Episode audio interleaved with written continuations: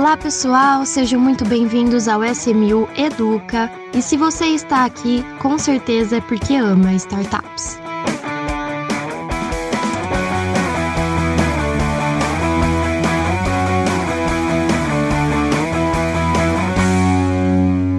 Hoje nós estamos aqui com um convidado muito especial, o Evandro Campos, CEO da Beni Saúde. Tudo bem, Evandro? Oi Marília, comigo tudo bem? Com você?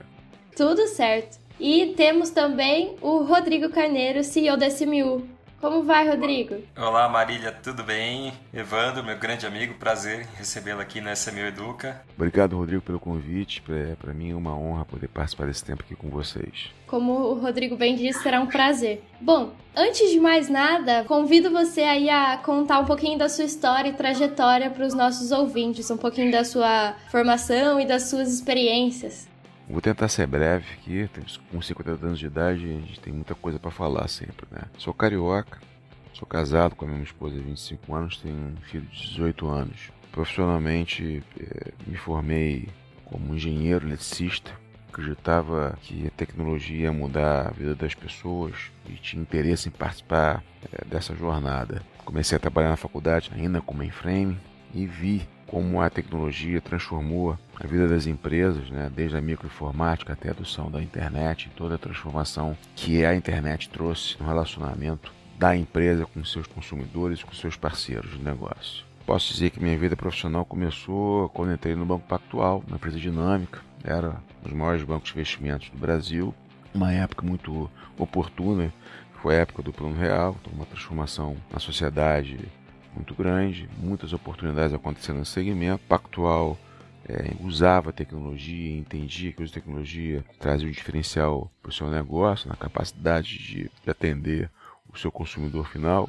Então foi uma experiência muito interessante, porque há seis anos saí, montei minha primeira startup foi a Naftas. Naftas eu comecei a operação sozinho, Cheguei a ter 60 pessoas comigo, mas depois de três anos a empresa acabou quebrando e eu decidi então fazer outra, outro negócio. Ganhei dinheiro, mas a operação não existia mais. Acabei montando o 411 da América Latina com um grupo de sócios é, americanos tinha operação já lá fora. Era uma operação de busca textual. Na época o Google estava explodindo no mercado e eu acreditava que isso ia acontecer também no setor corporativo. Então montei aqui um centro de desenvolvimento dessa tecnologia para a língua portuguesa e hispânica para atender as empresas na região. Fiquei nesse projeto durante três anos, até que meu sócio lá fora vendeu a operação e eu saí e decidi voltar para o mercado financeiro. E tive a oportunidade de voltar para a Ágora, na época a maior corretora do Brasil, a maior corretora no segmento pessoa física, tinha mais de 30% de market share na Bolsa de Valores. Tive a oportunidade durante dois anos de conduzir a equipe de desenvolvimento de aplicações, então todas as plataformas digitais estavam sob minha responsabilidade. Foi um momento muito interessante porque as bolsas estavam se tornando eletrônicas, então tinha muito projeto, muita coisa acontecendo nesse mercado, então é, foi muito oportuno vivenciar isso. E acho que a gente soube aproveitar bem essa oportunidade da eletronificação e do crescimento da pessoa física na bolsa, com muito trabalho aí, com, com essa sorte toda, a gente conseguiu é, botar de pé essa plataforma, que é uma plataforma de negócio para pessoa física com uma relevância grande até hoje em dia. Vendemos a, a operação Bradesco considerado o maior deal do mercado nesse segmento por muitos anos. E um pouco depois da venda, eu acabei deixando a operação e voltei a fazer consultoria em algumas empresas. Fiquei durante um ano fazendo trabalho em algumas empresas. Acabei voltando para o mercado novamente na Grave Investimentos com Armínio Fraga. É, num, estava fazendo um processo de M&A, depois acabei descobrindo que era com o JP Morgan. Precisava de uma pessoa para estruturar a parte tecnológica e auxiliar eles na parte desse assunto no dia que eles estavam desenvolvendo. Então fiz esse trabalho lá durante um ano, uma equipe muito boa, foi muito interessante o projeto. É, depois do ano sair, fiz alguns projetos e, e acabei fazendo um, um, período sabático um pouco maior, estudando um pouco mais da transformação da tecnologia na vida das pessoas, especificamente na parte de investimentos. E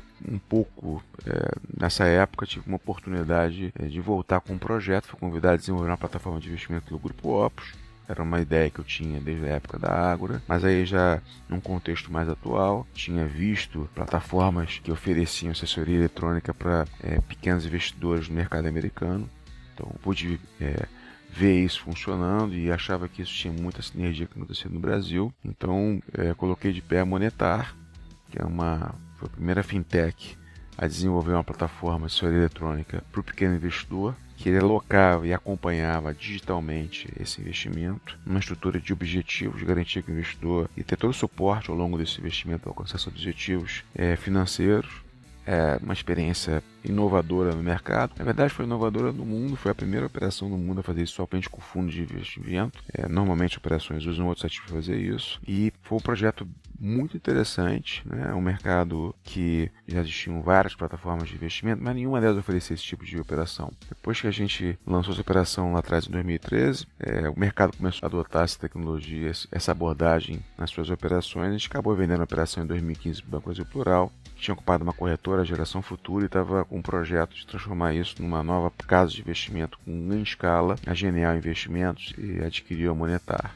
Depois de vender essa operação para o Brasil Plural, eu decidi montar o Beni, que é essa plataforma é, de saúde que eu estou empreendendo atualmente. Sensacional, realmente é, é, é, muita, é muita história, muita experiência e assim, eu tenho certeza que está bem resumido aqui, né, Evandro? Do que você comentou, obviamente eu peguei um pouquinho lá do, do final do Pactual, no final dos anos 90 ali, né, é, dos anos 2000, né, isso eu lembro muito bem, era uma total referência, né, para quem era do setor, para quem estava estudando, era o local, né, um do, dos locais desejáveis aí para você trabalhar, né, naquela tava nessa fase, eu, eu, lembro muito bem, era realmente uma referência, é como se fosse o Goldman Sachs brasileiro aí, né, era o Pacto. Acho que na época era isso, Rodrigo. Talvez o melhor local onde eu trabalhei na minha vida foi o Mão Pactual.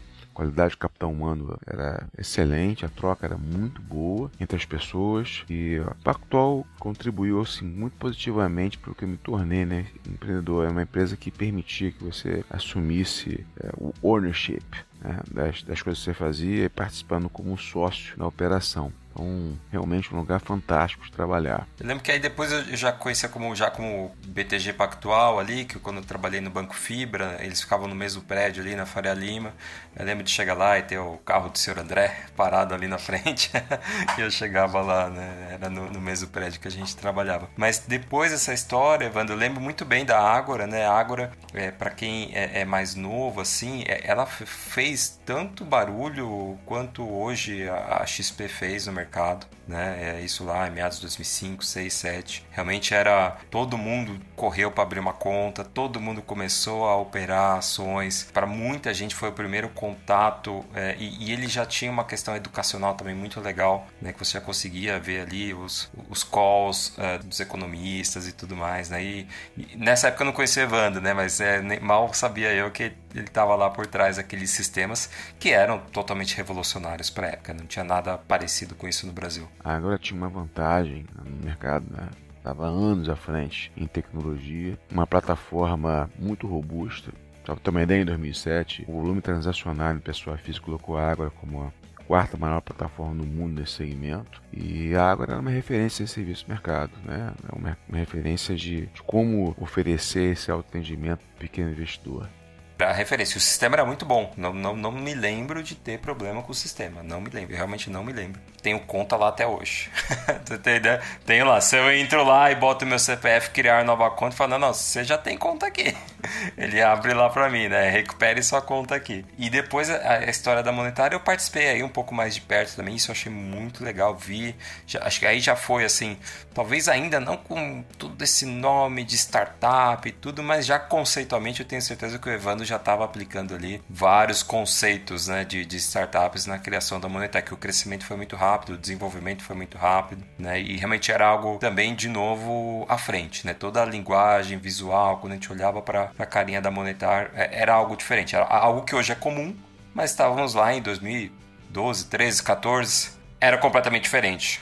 Sim, foi 2013. É, a gente estava assim, no início das fintechs, né? O mercado esperava mais fim e a gente era, um, a gente era mais tech. Mas é, um pouco do que você vê hoje em dia, né? Você vê mais tecnologia aplicada aos processos do que qualquer outra coisa. A tecnologia está transformando a forma como as pessoas se relacionam com finanças. Né? E eu acho que esse amplo uso de tecnologia simplifica esses processos e em diversos verticais, né? mesmo no mercado financeiro, seja em crédito, investimento, a parte bancária. E eu acredito que é, isso que a gente viu com a Monetar impactou muito a plataforma de investimento, como comentei. Essa abordagem está presente hoje é, amplamente no mercado nas maiores operações. Então, muito interessante. É, e acho interessante ver como esse insight, né, quando me formei que a tecnologia ia mudar a vida das pessoas, como, esse, como, como esses passos são importantes na vida de todos, né? Tá por trás. E, e eu vi lá, sentada a poucos metros de mim pessoas discutindo algoritmo né, de busca, de alocação de fundos. Né? Isso foi, foi, foi muito rico para mim na época, foi, foi muito legal ter, ter vivenciado um pouquinho de longe né, e estar tá com você aqui hoje. A gente está falando aqui da Ágora, né? eu saí de lá tem 13 anos e ver como, como ela é uma história, uma referência na cabeça de muita gente. Veja o Monetar, toda a transformação que ela trouxe para o mercado, toda, toda a releitura e abordagem da posicionamento da plataforma de investimento na vida do pequeno investidor. É, eu acho que sim, isso é, é muito interessante é, ver como um projeto impacta a vida das pessoas, né? E, e acho que acho que isso é um pouco do que a startup faz, né? Um pouco desse papel de transformar o mercado que, que muitas vezes ela é, se apropria de conceitos e valores que já existem, já funcionam, mas talvez não, não seja exposto a utilizar da forma como, como o empreendedor vê. Então ele acaba assim, investindo um tempo em melhorar ou em aplicar esse conceito e ver esse movimento surgindo, impactando a vida de outras pessoas, as pessoas aderindo a isso. Então é uma onda que acaba impactando muita gente. Isso aí. Marília, o que mais temos aí pro nosso empreendedor serial aí? Então, é, ele tocou no assunto de que a tecnologia ia revolucionar o mundo e hoje estamos vivendo que e provando que isso com certeza é uma verdade. E aí eu queria saber um pouquinho, é, eu queria que você contasse um pouquinho da história de como surgiu a ideia de criar a Beni. Falar do Beni, é, Beni nasceu é, de uma frustração pessoal. Eu sou paciente crônico, tomo medicamento diariamente ao longo dos 20 anos. É uma um problema de saúde relativamente simples, tenho um problema de tiroide, mas tomo remédio todo dia e é, me surpreendeu ao longo do tempo com uma farmácia distante do paciente. É, isso ficou muito evidente para mim no evento que aconteceu. Eu, eu, como todo mundo, sou impactado com essas promoções aí. Compra quatro caixas, paga três, que é ótimo né, para o bolso, mas para o crônico é um problema muito grande, porque ao longo do tempo você esquece, né? Depois de quatro meses que você tem que comprar remédio, né? O remédio nunca acaba na tua casa, acho que tá ali, vai durar para sempre. Mas um dia ele acaba. No meu caso, quando ele acabou, quando eu fui comprar o medicamento na farmácia que habitualmente eu, eu é, comprava, descobri que o remédio tinha sido descontinuado. E é um remédio prescrito, então eu tinha que ir no médico, pegar uma receita, uma indicação de outro medicamento para poder substituí-lo. Me chama a atenção como que a farmácia que tinha meu CPF, meu telefone celular, meu e-mail, foi incapaz de mandar para mim uma mensagem me avisando que o meu remédio tinha sido descontinuado. Era o, na época era o Tetroid. Para mim, sim, ficou claro que apesar de toda a tecnologia no balcão, a operação era distante do paciente. E foi um choque, né? Porque com essa operação presença maciça, né? Uma farmácia em cada esquina, com um formato onde você se vê envolvido né, por várias redes de farmácia, como o relacionamento podia ser tão distante e tão ausente. Então eu decidi fazer o Bene, uma plataforma de saúde que reinventa a experiência da farmácia. Ela fica no celular, no seu computador, então nada mais próximo e presente do que conhecer você e, e poder atendê-lo no seu problema de saúde e atender assim problemas estruturais do modelo atual, né? Ir a uma loja comprar medicamento, você perde tempo, seja no deslocamento, enfrentando filas, ou no processo para poder pagar e conseguir o desconto do medicamento, porque preço sempre é um problema, você nunca sabe qual preço vai pagar no medicamento não adequada, é, se você encontrar, porque muitas vezes você tem dificuldade de encontrar na primeira farmácia, o medicamento tem que ir em outras. E caso você precise de algum atendimento, específico sobre o seu tratamento. Essa experiência é uma experiência tá na frente do balcão, do lado de uma pessoa que você não conhece, muitas vezes expondo coisas que você não gostaria de expor para as pessoas. Então é uma experiência muito ruim comparado ao que você vê é, no mercado como um todo. Né?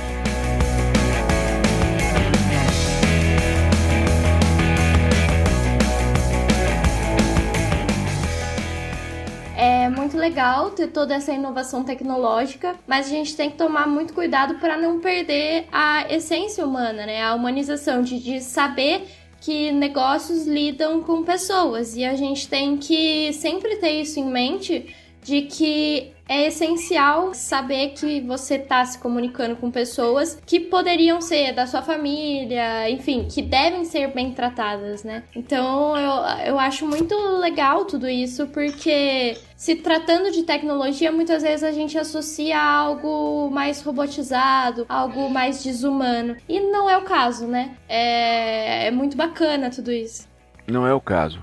A, a, a tecnologia, ela na verdade visa é, ajudar a pessoa né, a servir melhor em escala e oferecer um serviço com preço justo. Mas o atendimento é um atendimento humano. Assim, você, não, você não substitui o contato humano com tecnologia você melhora o serviço usando tecnologia. Então, o que a gente faz no BN é usar a tecnologia para poder servir as pessoas com um serviço que é amplamente não digital, uma qualidade entrega muito aquém do que a pessoa espera. Esse é um público muito plural, né, do jovem ao idoso. tecnologia serve para que você inclua, né, seja o idoso numa plataforma web, que é mais fácil de usar, mais simples, tem mais recursos, já está acostumado. O jovem, uma aplicação de mobile, onde ele já está também super acostumado a usar outras plataformas tecnológicas para servir na vida. Então, a gente usa a tecnologia para poder envolver as pessoas né, ao longo dessa jornada. A gente começou o processo todo de uma forma totalmente automatizada.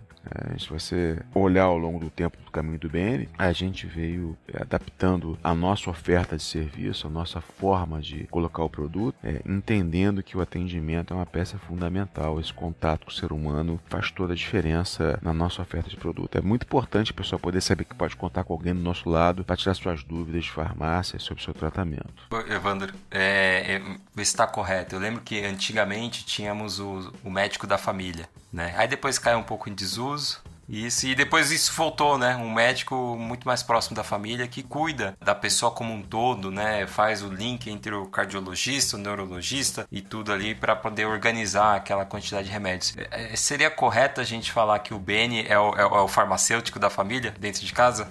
Sim, o nosso slogan fala sua farmácia evoluiu. É, é uma solução é, que atende a pessoa, que automatiza o autoatendimento, mas não perde o contato humano, como comentei outras vezes. É verdade que a gente começou, não sei se você sabe, a gente começou com uma plataforma de atendimento no Messenger do Facebook, onde a pessoa conversava com o robô, fazia toda a transação online e a gente entregava o medicamento. E acabou que ao longo do tempo a gente migrou para um formato de atendimento que a gente tem hoje. Mas é engraçado, tem, a gente mesmo desde lá de trás, aquele momento de, do atendimento atendimento pelo Message, a gente tem pessoas até hoje que, daquela época, que compram com a gente. Então, lá de trás, formato totalmente automatizado, a gente já endereçava a demanda de saúde das pessoas.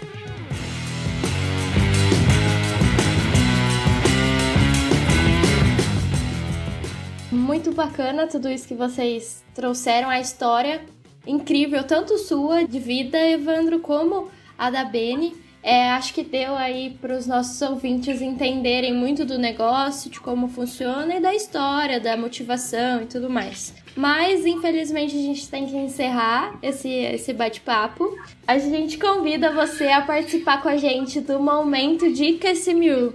Então, é, contextualizando aí, é algo, é dica para os nossos ouvintes de algo que vai agregar eles no dia a dia. Dica de leitura, filme, aplicativo, enfim qualquer coisa que vai ser legal aí para as pessoas aproveitarem no dia a dia deles. Então, vamos lá. Quem, quem quer começar? Rodrigo, quer, quer fazer sua abertura? Eu vou deixar para nosso convidado. Convidado. Então, Começar. Evandro. É, bom, sobre a dica, eu vou, hoje eu vou dar duas dicas então aqui. A primeira dica é o Bene. Experimente o Bene, uma experiência de farmácia nunca teve na sua vida. Você pode é, vai se surpreender como pode ser bem atendido com farmácia. A outra é o livro do Jael Salmen. Sou um leitor voraz, gosto muito de ler. Estou lendo esse livro agora, achei bem interessante. O título é Empreender, a arte se foder todos os dias e não desistir. Traz um contexto aí muito interessante sobre a dificuldade de empreender, é, dos desafios que o empreendedor passa, né? É, e é interessante ver o Jael, né, Melius, um case de sucesso, né? Foi startup, primeira IPO né, de uma startup no Brasil. Ele conta em detalhe como essa jornada é, né, ao longo da vida do empreendedor, consolidar ela é e como ela, na verdade, ela é rica em experiência. Posso falar o meu, Marília, ou vai você? Pode, fala aí sua dica. Tá. Depois tem uma última pergunta para Evandro, depois das dicas.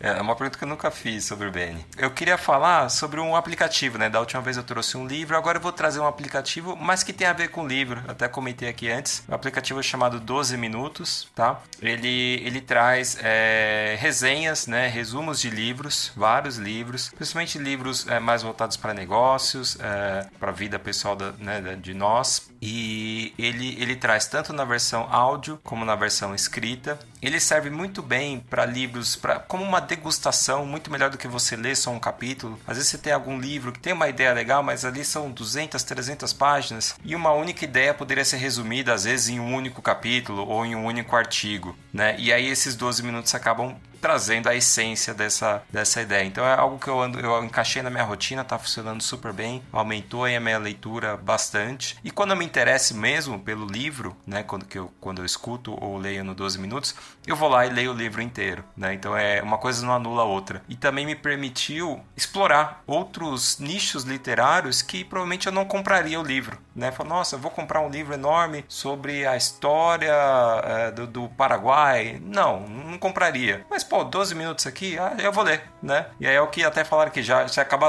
tendo um conhecimento acima de muitos aí só por ter lido esse, esses 12 minutos sobre aquele tema específico, quando você sair um pouco do, do seu círculo ali de, de leitura normal, né? Dos temas. Então fica aí, 12 minutos, tem na App Store, tem na, na, Google Store, na, etc. É fácil de achar. Tem a versão gratuita e a versão paga. Muito legal. E para finalizar, vou dar a minha dica, que também é um livro. É um livro do Augusto Cury, para quem gosta aí de, de leituras mais que entretem a gente, que prendem a gente. O livro chama Prisioneiros da Mente, os cárceres mentais.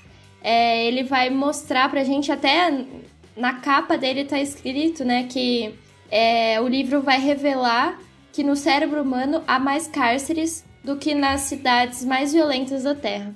É, então eu acho bem bacana porque literalmente faz um boom na nossa mente que é pra, pra gente prestar atenção em tudo que tá acontecendo nos nossos pensamentos e o que realmente é verdade, o que realmente só é coisa da nossa cabeça. Então acho que fica aí uma dica muito boa para todo mundo.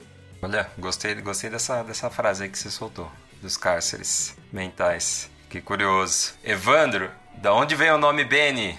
Bom, o, o nome Bene nasceu da ideia expressar numa palavra o ato de fazer o bem ao próximo, fazer o bem ao outro, né? E eu tenho uma origem italiana, queria usar o termo bene, de va bene, só que já estava sendo usado e eu acabei fazendo uma pequena adaptação, coloquei um i ali no meio e ficou bene, sonoramente interessante, deu muita propriedade ao que a gente está construindo e acabei descobrindo depois que esse nome tem em outras, em outras, em outros idiomas significado também de fazer o bem. Então foi, um, foi muito interessante. Muito legal. Sensacional, eu não sabia. Obrigado. Bom, então é isso, gente. Muito obrigada de novo, Evandro, por estar aqui com a gente. Foi um prazer recebê-lo. Quem sabe em breve estaremos gravando novamente, né? Rodrigo, muito obrigado também pela colaboração. Um prazer tê-lo também, sempre aqui com a gente. Muito obrigado. Muito obrigado, Evandro Marília e todos os ouvintes aqui nós. Isso aí. Até mais, até a próxima. Aos ouvintes, não esqueçam de deixar os comentários e opiniões lá no arroba SMU Investimentos no Instagram. Muito obrigada, até o próximo.